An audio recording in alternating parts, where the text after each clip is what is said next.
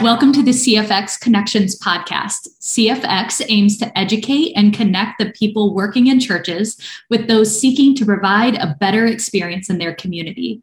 My name is Jody Otto, and I will be hosting this month's podcast.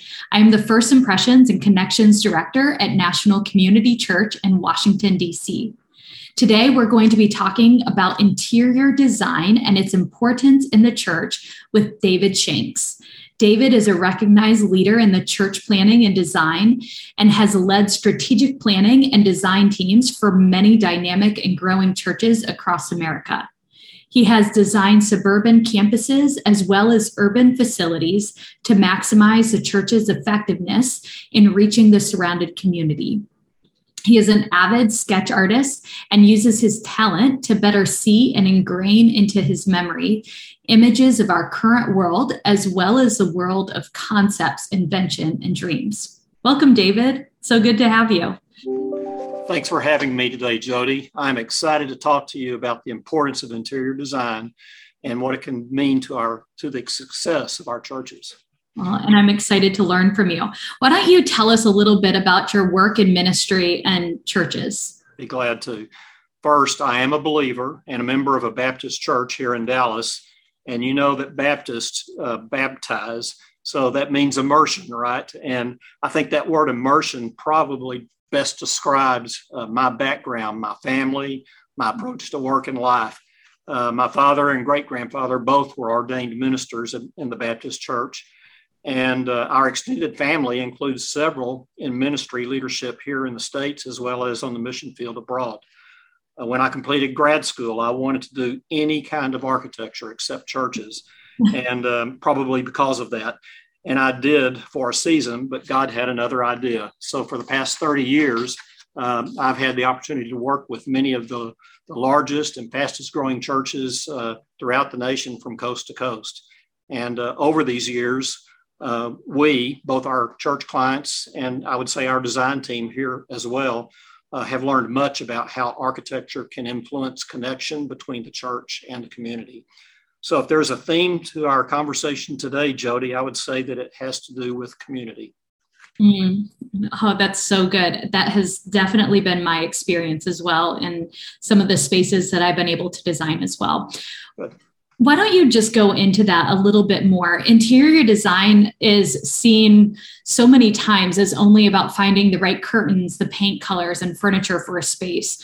What does interior design mean for you? And can you just expound a little bit more on that community aspect that you just mentioned? Well, certainly. And I can start with probably an in house joke that occurs in many architectural firms uh, that our clients will usually not hear about, hopefully but there's this question about whether interior design is seen as interior decoration or interior desecration. So, but really, you know, we should think of it as interior architecture. And I think that's the way we try to look at it here. Any building obviously has an exterior and it has an interior, but, you know, together they're still the building.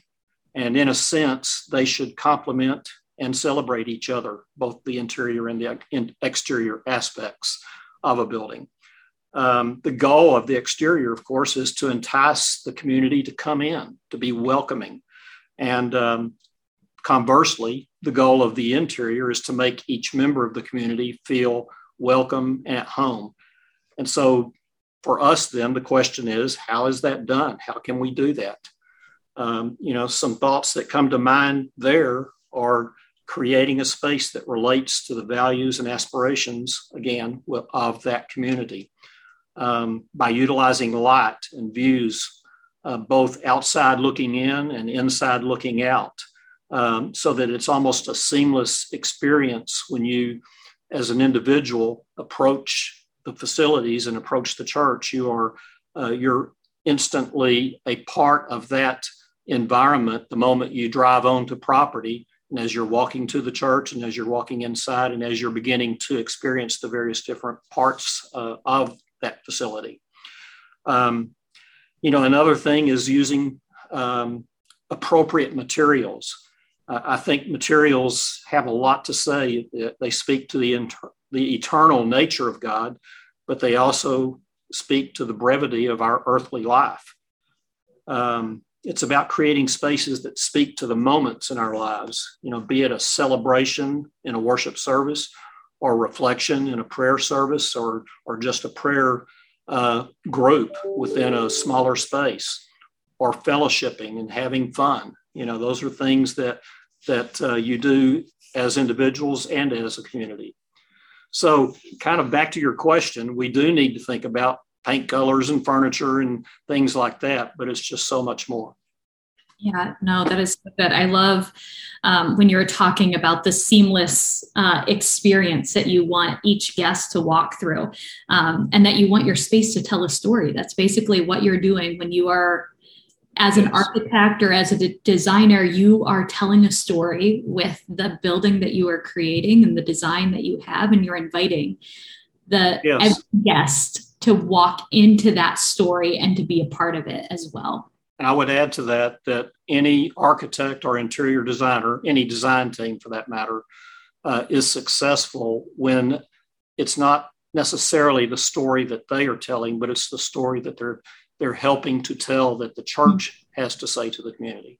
That's so good. I think of all the cathedrals that we have all over the world and the state mm. how how people for generations and generations have always used stained glass to be a part of the the building but that in and of itself told the story of Jesus or the church just yes. through the design which you I know, just that, be so brings up uh, an interesting aspect as well because for the past 30 years, there certainly has been a shift in uh, the thinking of churches and people who are designing buildings to have something that is more relevant to the community. Many times that's translated to being more contemporary.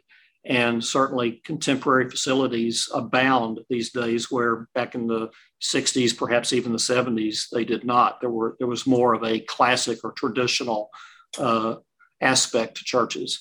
But I think nowadays there is there's a, a sensibility that says that there there is good in both of those uh, types of traditions, and and that many times the most successful churches are ones that can meld those two things together. Some of our most successful projects have been ones where it was a, a very old and stately uh, type of facility but we brought into that a contemporary component and melded them together. Hmm. Oh, I love that.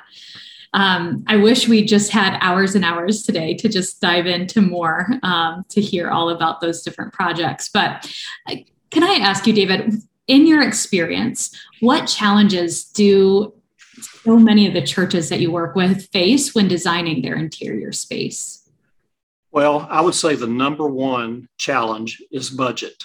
And, you know, I guess one way to describe that is if you are so budget con- conscious as a church, perhaps your thinking is more let's just build, um, you know, very straightforward rooms and spaces, sort of the bare minimum, minimum standard, if you will.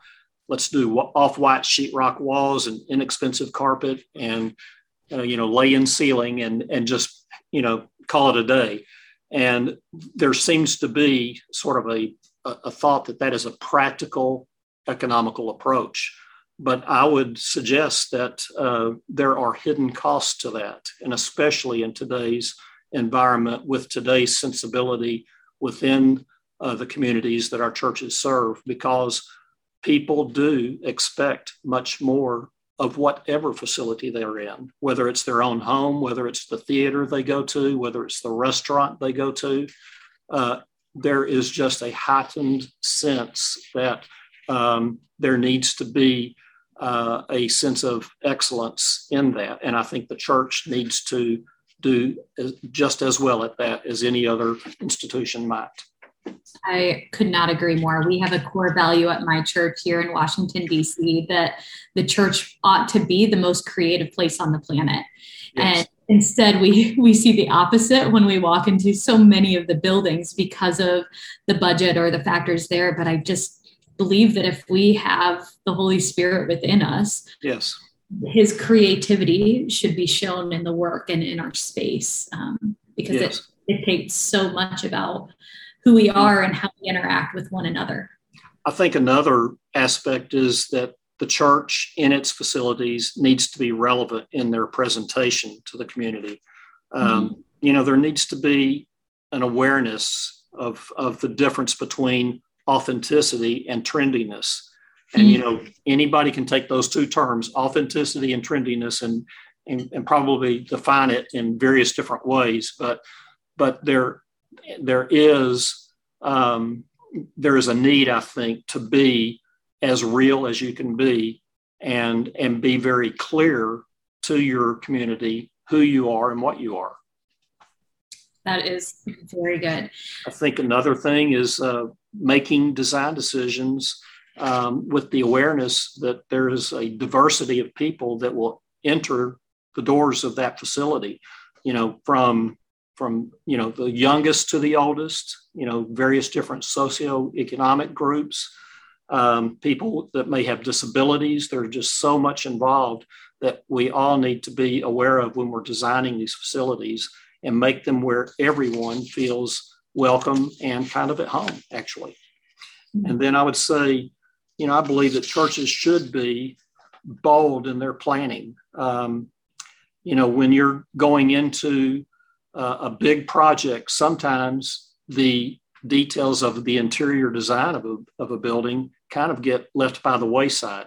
You know, the the um, the budget cuts begin, but I do think that a church um, planning team should dream big and stretch, you know, for excellence, and um, you know, just really go after what can be done. And then, of course, there there always is the the budget that needs to be uh, designed too. But you have to dream big first, I believe. Oh, I love that. You have to dream big first. So many times. I I often wonder, you know, are there two camps of people, the people who think first and are ruled by the budget or people who dream first? But I do think that if you allow your dreams to um, go ahead, your budget can come in alignment and you can pursue that um, along the way. But I just think that it it's really hard to dream and yes. beyond our resources and rely on God when we're always just looking at what we have first and allowing that to make all the decisions. Well, and I have seen churches grow in a spiritual way too, um, as the money needed to grow, and it did, but mm-hmm. so so grew their spirituality in the process that has been the story of my church, David. Like I've I've been able to do that. Um, we just bought a city block here in Washington D.C. about uh, about seven years ago now, and we're slowly transforming the entire space. We have a child development center that just launched um, that we use for our kids on the weekends, and then we have an event venue that we're able to host services uh, on the weekends as well, and about to prepare to launch into our next phase. But it has stretched the faith of our community, but God has shown up in really incredible ways. And it's been um, a huge footprint on our city here, which has been fun to see and fun to be a that, part. That's very encouraging. Yes, yes. It used to be an old trolley station here in DC. So everything that we're designing is um, we're trying to honor the history of the building. So everything is going back to um, honor the architecture and what the space once was. Um, so it's it's been fun to design um, and be a part of that project. Well, that's great. And you know, the thing I would say to that too, of course, every every community has has importance, and it, and every church that ministers to that community has has the the importance of making sure that they're spreading the word and bringing people in and bringing them to faith. Um, yeah. And I see in some of our larger cities, and I've worked in cities all over the country, including the DC area, and um, and I'm just I'm I, and I know some about your church, and I am very proud of what you have done at uh, you know in your ministry there in Washington D.C it has been fun to see how God has used our church and our ministry in the way that He has. It blows our minds. yeah, yeah. David, can I ask what if if you could give advice to anyone who is listening to this podcast, what is a simple next step that all churches can make to improve their space regardless of their budget? Do you have any advice? Well, let's just say let's talk first on the um, you know there's two ends of each spectrum, I suppose. Let's talk about churches who are very limited in budgetability. Okay. Um, I, w- I would say, and this, and some of these suggestions are not even what I would put in a category of architectural or interior design necessarily, but every church should take the approach of making sure they're presenting themselves as best as they possibly can to their community. So, what does that mean? Have a very clean building, you know, both inside and outside. Have you know have have the grounds as as nicely uh, taken care of as possible these are just maintenance things um, you know we talked a moment ago about how you know interior design is so much more than paint on the wall however paint is fairly cheap and paint can change colors from time to time and it can add a new splash and so if a church can do nothing more than buy you know a few cans of paint and make something just dramatically different, you know, over one weekend, that would be a suggestion that I would say. Always try to present yourself as best as you can. And then, of course, on the other end of the spectrum, with churches that have, let's just say, you know, not unlimited budget because no one has an unlimited budget, but you know, be um, be in that frame of reference where you are dreaming big, but not trying to uh, create a wow factor just for the purpose of having a wow factor. Mm. Be, you know, again, that gets back to being authentic, um, being, um, you know, I, I think connecting with your community and understanding who your community is. Mm. Do you have any examples in particular of a church that maybe has done that really well and has led with authenticity in their design, or maybe a project that you helped lead about that? I have several, of course. Um, you know, and just maybe to give you uh, again a spectrum, um, I have had the the blessing really of working on many of the projects at uh, a, a, fairly large church, actually one of the largest churches in the country, uh, that's here in the Dallas Fort Worth area. It's Prestonwood Baptist. Mm-hmm. And I have worked on many of their projects over the years and have, um, over that time, you know, made many, many friends and learned to love their people, love their, uh, their approach to ministry. And they have, um, they just have a mindset that they are uh, going to, to present themselves as best they know how uh, to their community and to bring that community to faith.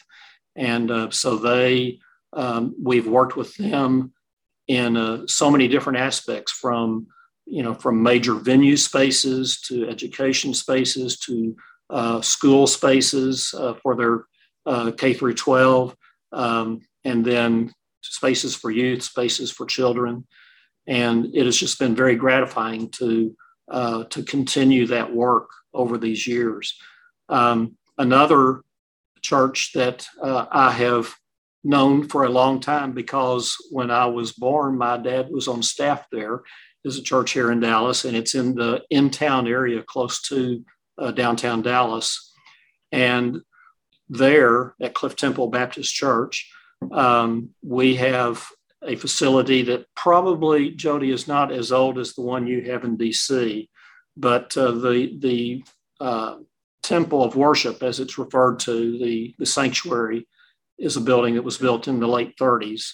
And it is a, sort of a, a neo Gothic um, architecture of the time, the 30s, and uh, with you know tall spires and you know kind of a Gothic, you know dark brick look and lots of cast stone. It's a beautiful building, and um, and yet it's one that in the old style of buildings like that, um, many buildings back then, straight nave churches, they, they were not fan shaped. They were not meant for, um, for a fellowshipping type of worship space. It was really more of a presentational type of approach. But again, still a stately building with, you know, with the uh, chandeliers and everything.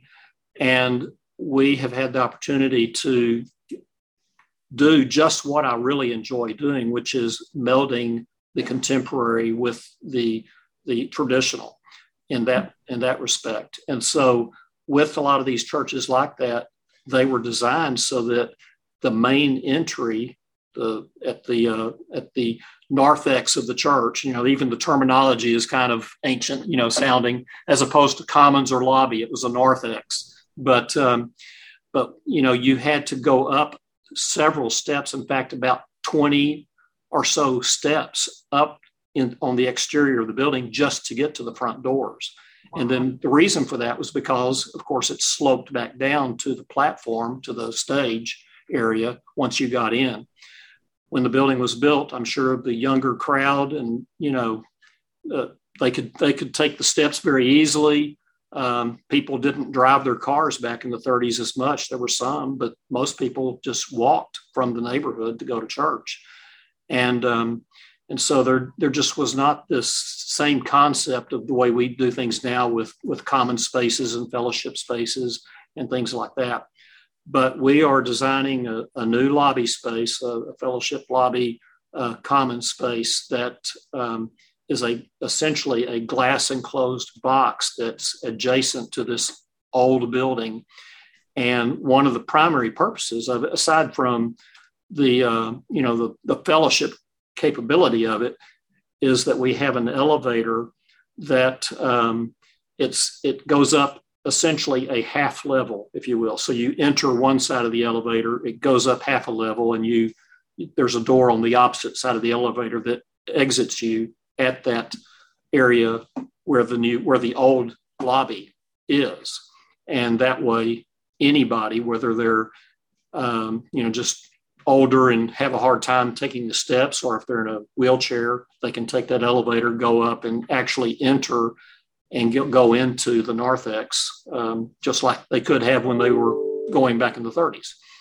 Um, then we took that space uh, underneath the balcony. This is a room that probably, when it was first built, uh, seated 2,000 people.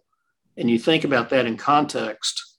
Of course, nowadays uh, we've I've, I've designed six and seven thousand seat rooms, and in the 30s, a 2,000 seat room was considered pretty large, and um, and so it was a big church back then.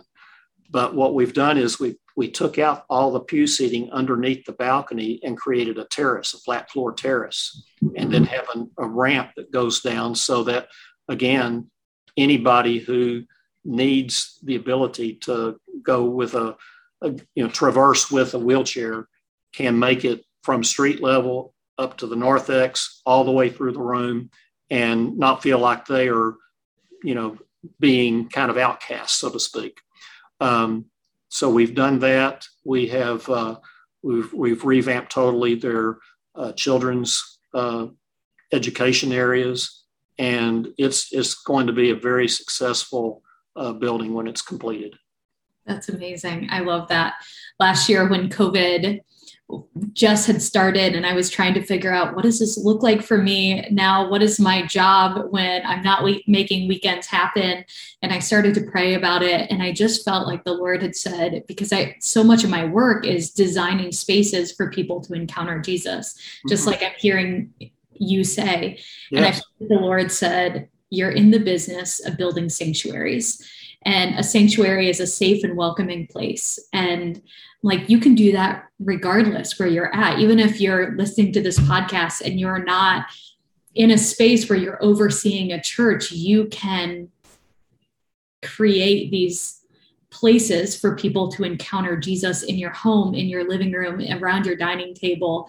Um, So, regardless how big your platform or how small it is, um, I think you, David, have shared so much valuable wisdom and encouragement for us um, in how we can continually um, use interior design and architecture um, for our guests. Uh, so, thank you for that. And thank you to everyone who has listened to our podcast today. David, if um, anyone would like to connect with you further about any of this, what's the best way that they can reach you? Just uh, email would be the best, david at shanksarchitects.com. All right, thank you.